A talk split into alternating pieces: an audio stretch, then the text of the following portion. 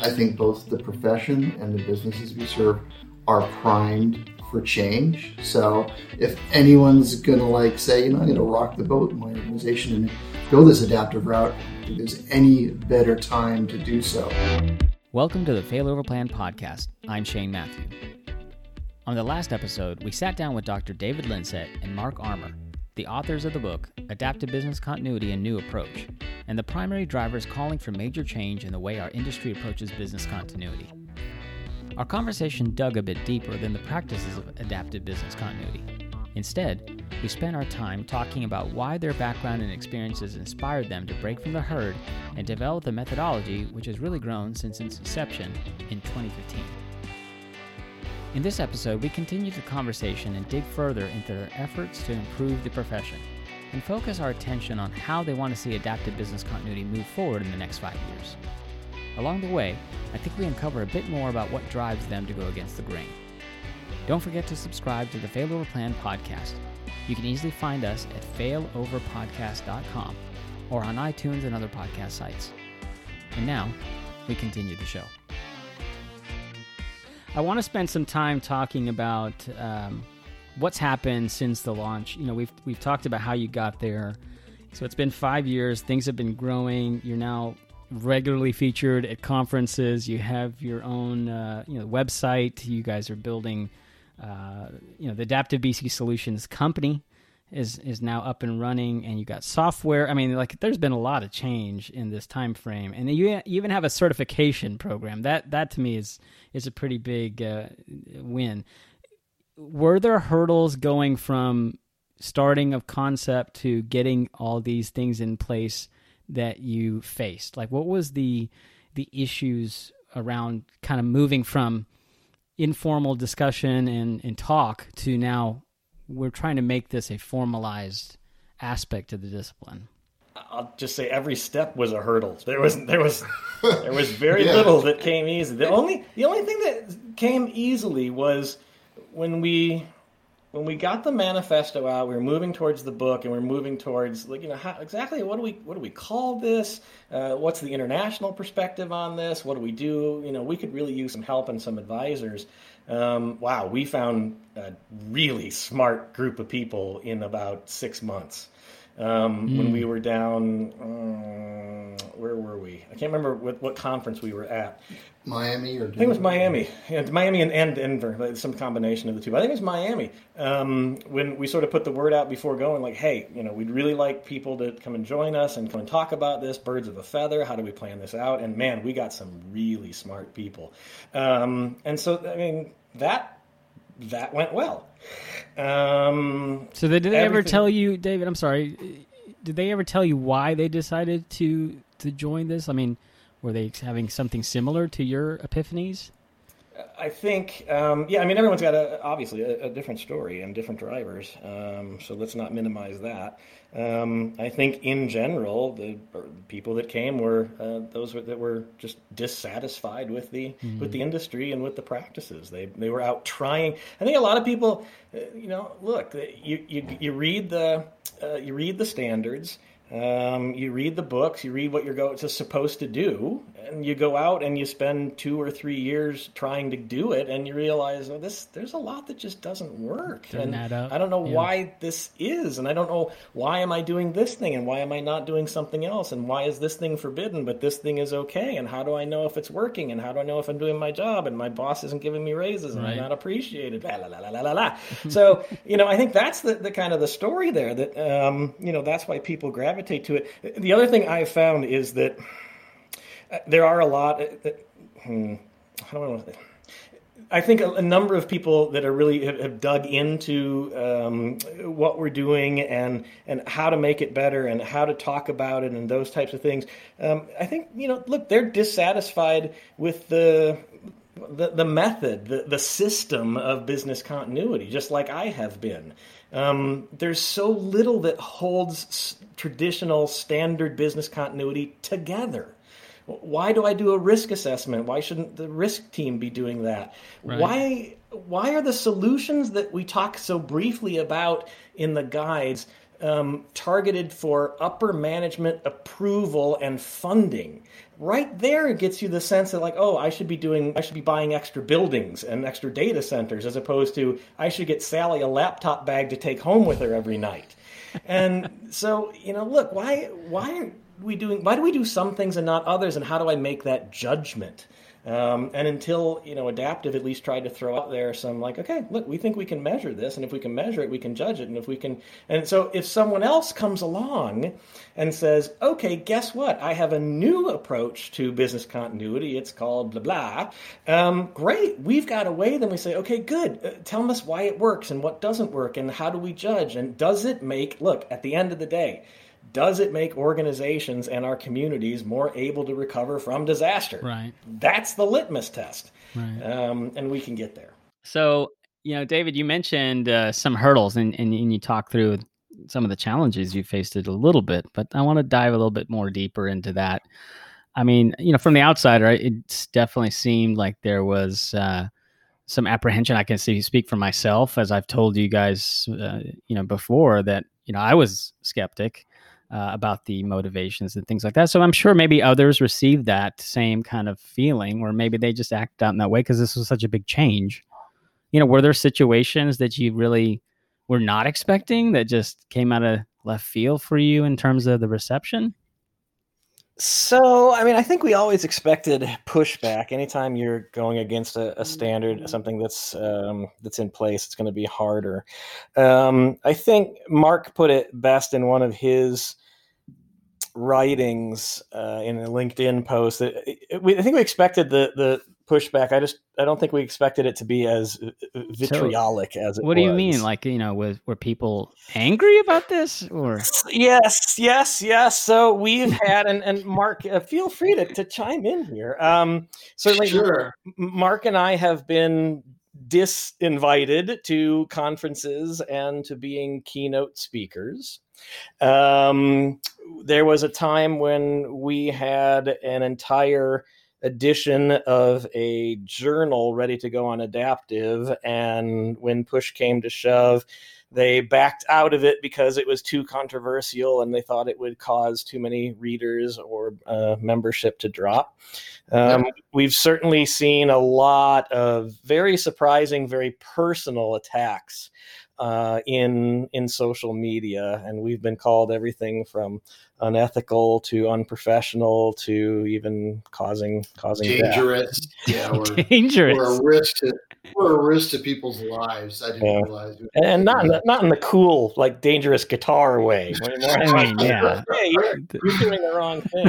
well, we, in addition to all that, I, I, I spoke I spoke at, a, at an international conference in London last year, and uh, and the BCI had I thought some rather flattering comments and stuff like that, but. Uh, all of that has now disappeared. So, so do you think that the tide has has turned, or that people are just uh, um, just not satisfied? In favor of adaptive? Yeah, like where where do you feel like the sensitivity belongs? Actually, I think there's always going to be people who are sensitive to to change. I think some people have a vested interest in traditional practices and standards, right? Because some of these people actually contributed to the development of ISO 22301 or BS 2 2955 25999 uh, and some of these other practices. So understandably, if we're telling people that those are wrong and exposing some of the issues, people will probably take that personally. I understand that. That's a good point. I'm, I'm glad you brought that up. The standards obviously are different from what adaptive is focused on, right? And has anyone from those those areas, uh, any representatives, reached out and talked to you and asked questions, or has it been largely, you know, kind of radio silent? Mostly, I mean, I don't. Groups? I suspect that some of the people that we've had some rather rancorous debates with are the folks who behind the scenes probably helped develop some of these standards. Uh, again, going back to last year, I had some really good conversations with with leaders at BCI, and again, they published some some interesting stuff about adaptive, and they had some yeah, they had their criticisms, but they also had some good things to say. All that stuff's gone. So yeah, and uh, that, and that tells you and it, uh, we mean literally gone. We mean yeah, like, you can't find it. There were videos, there were posts, there were um, articles yeah, on the BCI website. There were LinkedIn. articles that had been posted up in support of adaptive, and a few weeks after those got uh, came up, there were some interesting behind the scenes things that machinations that happened, and they're all gone now. You can't find them. Well, there there were some there is some clearly some vitriolic comments on some of those some of those blogs from the BCI by members of the BCI, and um, well, these these these really went above the fray, and that's that, that's all gone, and understandably so. I don't think. And the comments that were particularly negative in in that instance weren't directed towards us; they were directed towards the people that were supporting. BCI leaders. Yeah, yeah. So yeah, so it's it's difficult. You know, we've had a we haven't had a lot of as much debate in the sort of old school standard style of debate that I would like. It, it, I would very yeah. much enjoy sort of going through some of these points and, and really taking and opening up a, a space for dialogue and saying, okay, well, l- let's really take a moment and say, what what are you talking about when we should you know get rid of documentation or document only for mnemonics and, and have a real discussion about, well, look, I, I think we all probably agree that nobody opens the binders at time of disaster. We all agree that auditors and regulators are driving a lot of the need to write things down. So could we come to some, you know, I don't expect we're going to agree 100% on every point, but you know, can we get to a that Venn diagram that's overlapping a lot more. Um, and I think we could, um, but you know, it's it's kind of reflective of the way that politics in America is going, which it's so polarized, and it's yeah. and it's pick a team and support it no matter what. And that that it's very emotional, right? I, I understandably some people take some of this stuff personally because some of them have a have a vested interest in the development of the standards and support of standards. Um, if we can take the emotion out of it, then we can have the debate that David's talking about about you know one practice versus another and what's providing value and and what actually delivers when the disaster occurs. I think we should have be, be having more of those debates. Unfortunately, it's really hard to have hmm. them.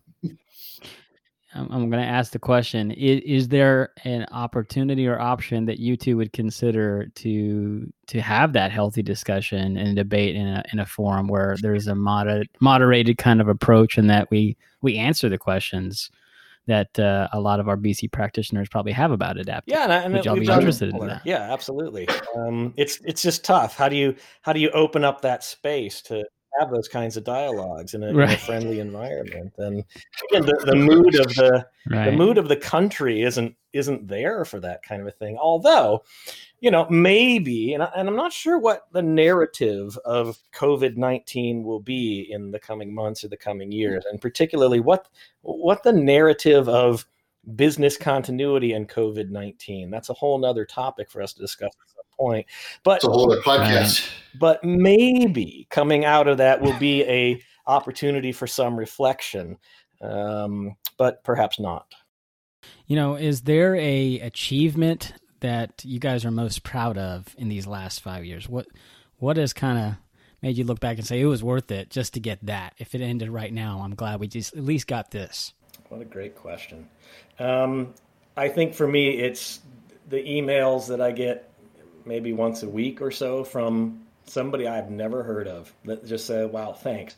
Uh, it may not even agree, right? You know, thanks for asking these questions, or thanks for trying something new, thank, or, or this absolutely changed my life. Um, you know, I was doing it this way, and I was very unhappy, and now mm-hmm. I am mm-hmm. happy. Um, I uh, got an email from someone um, that was like, "Hey, um, your approach really helped our organization to to get through the first few days of COVID and shutting down for COVID. Like, wow. what else could be better than that? Yeah, that's okay. That's it, man. right. That gives me goosebumps.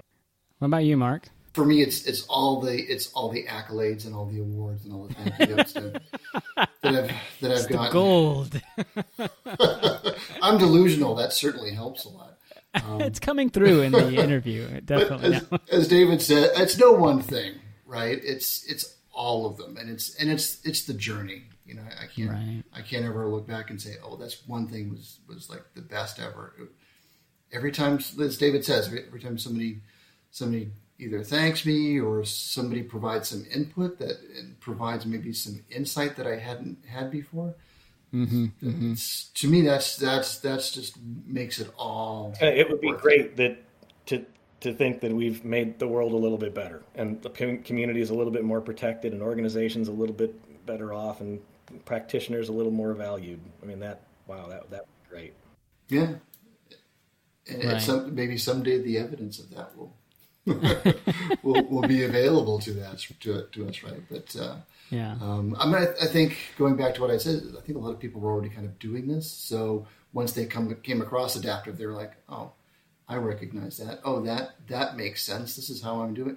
Thank thank you for at least kind of like giving me license. Thank you at least for for voicing what I've mm. always known but struggled with because I have this whole yeah. host of voices. Or a vocabulary, or a banner to rally around. Yeah, we had a lot of people in the first years going, wow, I've been doing so many of these things, but I didn't know what to call it, and nobody else was doing mm-hmm. it, so I didn't really get to talk about it much. But wow, that's great. Um, that's interesting. Yeah, yeah, yeah. I, I hate to say that, like, we yeah. didn't like invent this. Yeah. This is based on a lot of what, and it will be. And it, you know, much I think you'll get to talking about the future and you know, to me, that's what's going to be so very interesting. I mean, there's only so much that two or four or 15 people can do. Um, and adaptive has always mm. been about trying to pull together the proven practices, what actually works. And what works in 2020 amidst the, COVID may not be the thing that works in 2023 uh, or 2025. I mean, it may well change, and we ought to expect that it will change. So it's going to take that community of, of thinkers and researchers and testers and entrepreneurial people and you know, just to try stuff. Let's try some stuff out. Um, I did a, a, a webinar, I don't know, a couple of weeks ago called Weird Science, which is like, let's just try stuff. That's how lean and entrepreneurial and other items work, right? So mm. let's, what would happen? So one of the, one of the things I talk about is what would happen if the only documentation you could do while planning, uh, well, preparing, uh, planning, now that's a whole other, well, we won't get into that now. As I prepare with a department, what if the only documentation I could use was literally the back of an envelope?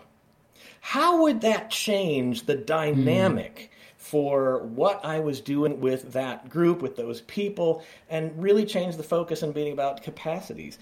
Um, you know, what if I, so let's try some weird things. Let's try some different things. And, you know, if they work, do more of it. And if they don't work, stop doing it and do something else.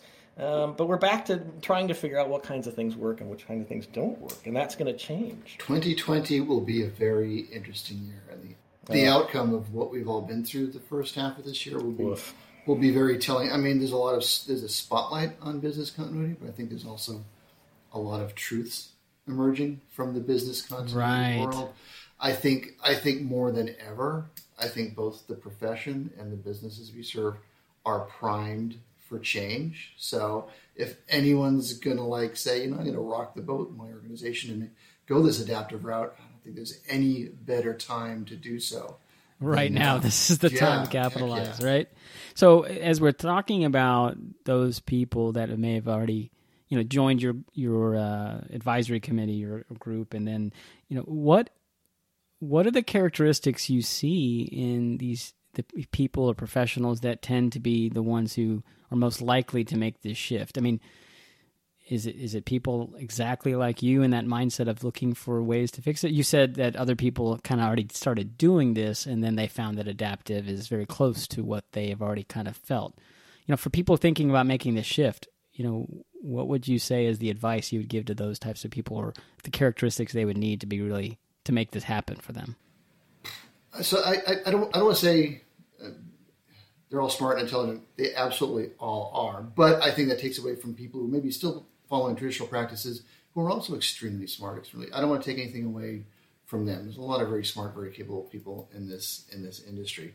I think it just has to you have to have a willingness to maybe take chances Hmm. Right. So I mean, I think if you're willing to maybe go a little bit against the grain, again, these are people who already said, you know what, this this here isn't working for me. I'm going to try this in my organization, um, and then they stumbled upon adaptive afterwards, and and then said, oh, this kind of already reflects how I'm already working. So I, I think people are willing to take a little bit of risk which is unusual because we look so much at business continuity as well. We're all mitigating risk, and we're all we're all looking to avoid and manage our risks.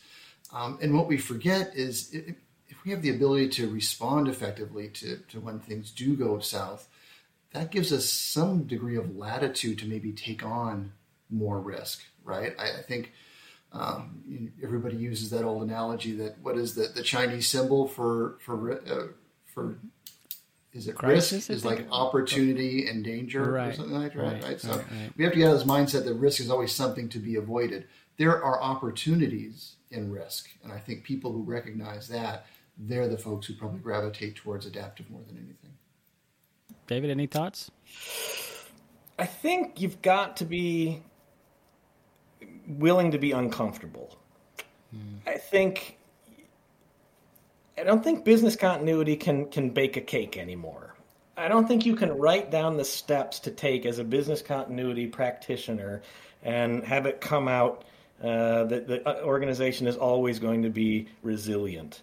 Uh, that's one of my worries with ISO 22301 is like, okay, well, so if I have an organization that went through every step of ISO 22301, can they recover from disaster? I don't know. Maybe they did a terrible job. The auditors will tell you they did, that's for sure. How would I know? So, but if I'm going to say yes or no, and that you know that's part of the complexity here, right? Survivability is not a yes or no proposition. Neither is recoverability, right? We're, all, we're going to talk about shades of gray here, and there, as we saw from um, what we learned from uh, Hurricane Katrina and Christchurch. Well, first of all, what we learned is there's so little research out there on what organizations actually do and whether it worked or not. And we can come back to that if you want. But again, anyone listening, please go figure that out. Um, but what we learned from Christchurch and, and, and the others is like, look, there were some ways that it was best to go out of business and take that capital and go do something else. Um, it was best in some ways to uh, to massively pivot and change the business proposition of what it is that you were offering. And there were some really bad ways to stay in business and try and tough it out over the long term. So recoverability is not a yes or no proposition. And what we see is that you know here's where it gets really interesting the things that seem to make the most difference in a post disaster environment, particularly a protracted post disaster environment, have to do with employee and, and stakeholder and customer care, which is a lot about listening and empathy and hmm. showing that you are worried about them and that you really do care about them. So, should business continuity practitioners be teaching active listening skills? Maybe that may be the thing. If um, one of the other things is to have a lot of cash, that's a really good thing. Another is to be able to pivot and change your business model. So think about this, right? If and the other, oh, the other one is to be very creative and innovative, particularly uh, people dealing uh, on the front line uh, with customers and stakeholders. So that means empowering frontline employees uh, up and down the organization to be able to make their own decisions uh, and take action without direct instructions. So now think about this. If that's what really matters in a post disaster environment, I should be spending a lot less time writing instructions about what to do and a lot more time, okay, let's practice, let's work on our active listening skills. Let's work on our empathy. Let's li- let's work on uh, getting some more cash reserves. Let's work uh, I'm going to work with the leaders of the industry, uh, no, the, uh, my organization say, okay, well, you know, worst comes to worst, what could we do instead? Yeah. That seems very odd. Um, and yet, maybe those are the kinds of conversations we should be happening, uh, be having. Uh, but at least, uh, let's, you know, I, I personally don't get a lot of access to the uh, to the C-suite and talking directly at that level. Um, for this is what we should do or not do. I usually work directly with the departments uh, or the BC practitioners. And so there's a lot we can do right there. I mean, we can empower, we can encourage, we can teach, we can improve uh, the soft skills, we can improve the resources and the procedures and the competencies. I mean, there's so much work to be done there.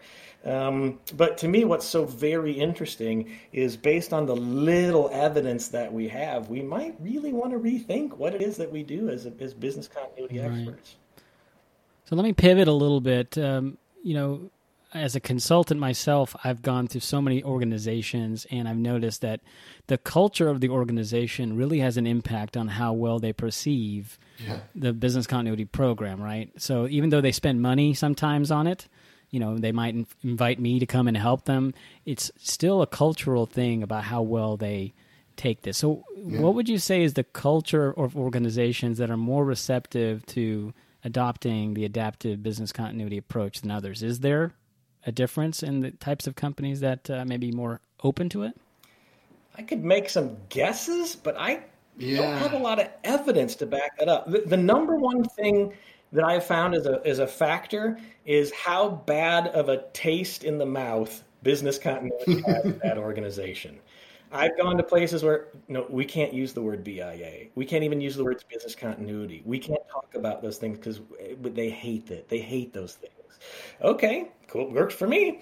Um, so, you know, for me, that's been the biggest one. Is so many organizations are like, oh, this was a colossal waste of time, and I can't believe we're going to try and do it again. Um, you know, I could imagine where, yeah, no. Other than that, you'd think yeah, I've had very good success with, for example, some military uh, operations. And you'd think sort of that top-down command and control would be a uh, hindrance, and yet they, mm-hmm. you know, military aircraft sports, I mean, they understand. You give a group of people, you you equip a group of people to deal with a complex situation. You give them the parameters they need, the guidelines they need, the objectives that they're supposed to hit, and then you let them go. Um, that's mm. that's how you catch bad guys, and that's how you, you you win Super Bowls and whatnot, right? You don't have long lists of instructions. Um, what you do is equip the people to do the job they're supposed to do within certain parameters of doing it. You know, now that we're here, you know, you, you obviously have made a lot of inroads, but there's still quite a bit of of discussion and um, debate left to do with a large segment of the organiz- of, of, of the industry. You know, what do you do going forward? Do y'all have a a plan or a thought process about how you would approach that? We never had a plan.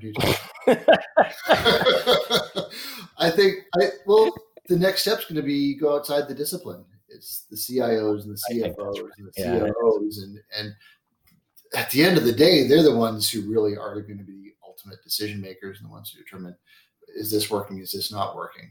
Um, and I think, yeah, COVID's kind of our opportunity to to really, I'm sure, really be able to compare apples to apples because we've seen this across the globe now. So everybody's at least gone through a very similar experience, and and hopefully, yeah, at the executive level, we're seeing right. this stuff. I, I, think you have a really, ex- you're right. You're, there is an excellent opportunity. The, the atmosphere uh, is one of BC has now been officially gone through the wringer of an mm. event, mm-hmm. right? And and there's many more people now that have visibly seen how business continuity can impact an organization.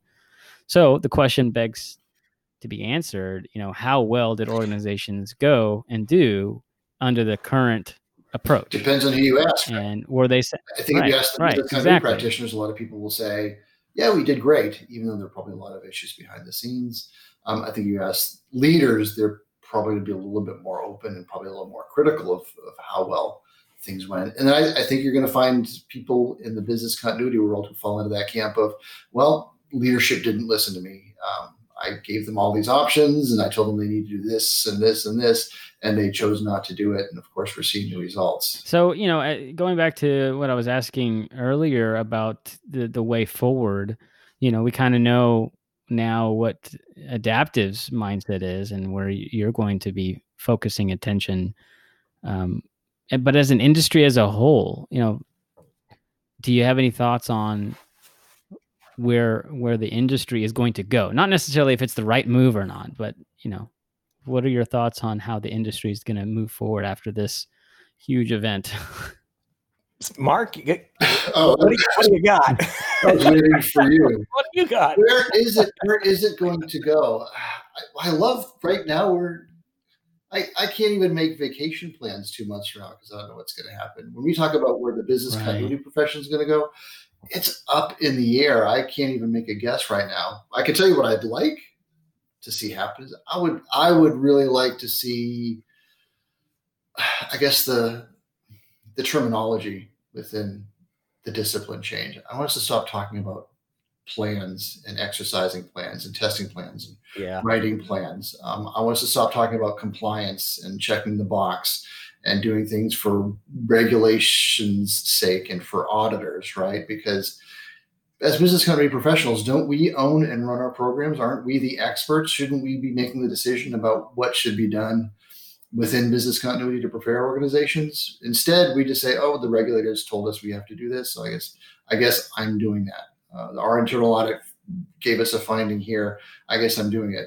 I would like I would like five years from now to to be you know auditor audits and regulators are there to support us and, and help us not check boxes but uh, build support where necessary and yeah certainly maybe um, highlight where there's issues and gaps where, and where things are not going and again i want us to, to focus less on plans and documents and documentation um, and talk more effectively about yeah the value that we're delivering um, and and how we're measuring capability. That's that's what I'd like to see.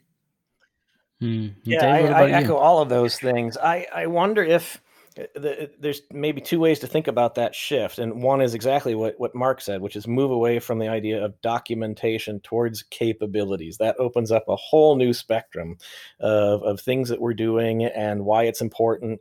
And you know, I think one of the things that we saw and we are going to see with COVID is you know a lot of what we're doing is preparing people and yes had to have the data centers ready we had to have the infrastructure we had to have vpn connections we had to have laptops yeah absolutely you know there are resources and and crisis competencies but um but you know it's a funny sort of thing in business continuity where in in most of the other emergency management let's call it let's call it um, mm, I hate to say resilience, but let's call it resilience areas. so think about crisis management, right? At a time of crisis, what happens? You get all the lay people out of the way, and the people who are trained in crisis management as crisis management professionals take the stage. What happens in emergency management? You get the lay people out of the way, and you get the police officers, the first responders, the fire departments up and to do their types of things. Um, in an IT disaster recovery, you get the people out of the way, the lay people out of the way, you get the experts in IT DR up there to do their thing. In business continuity, uh uh-uh. uh The people who have to go come up and take the main role are the lay people who don't do any of this stuff for a living. They are forced to come into this difficult role in a chaotic environment um, and take charge and make sense of it.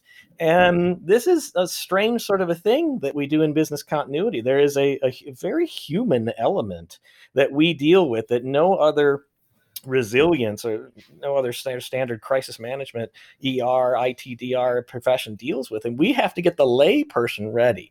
So maybe that shift of let's get rid of talking about documentation and to some extent even deliverables. Let's focus more on the people, the human, and getting these people ready because man, it's going to be a marathon. The next couple of years are going to be brutal.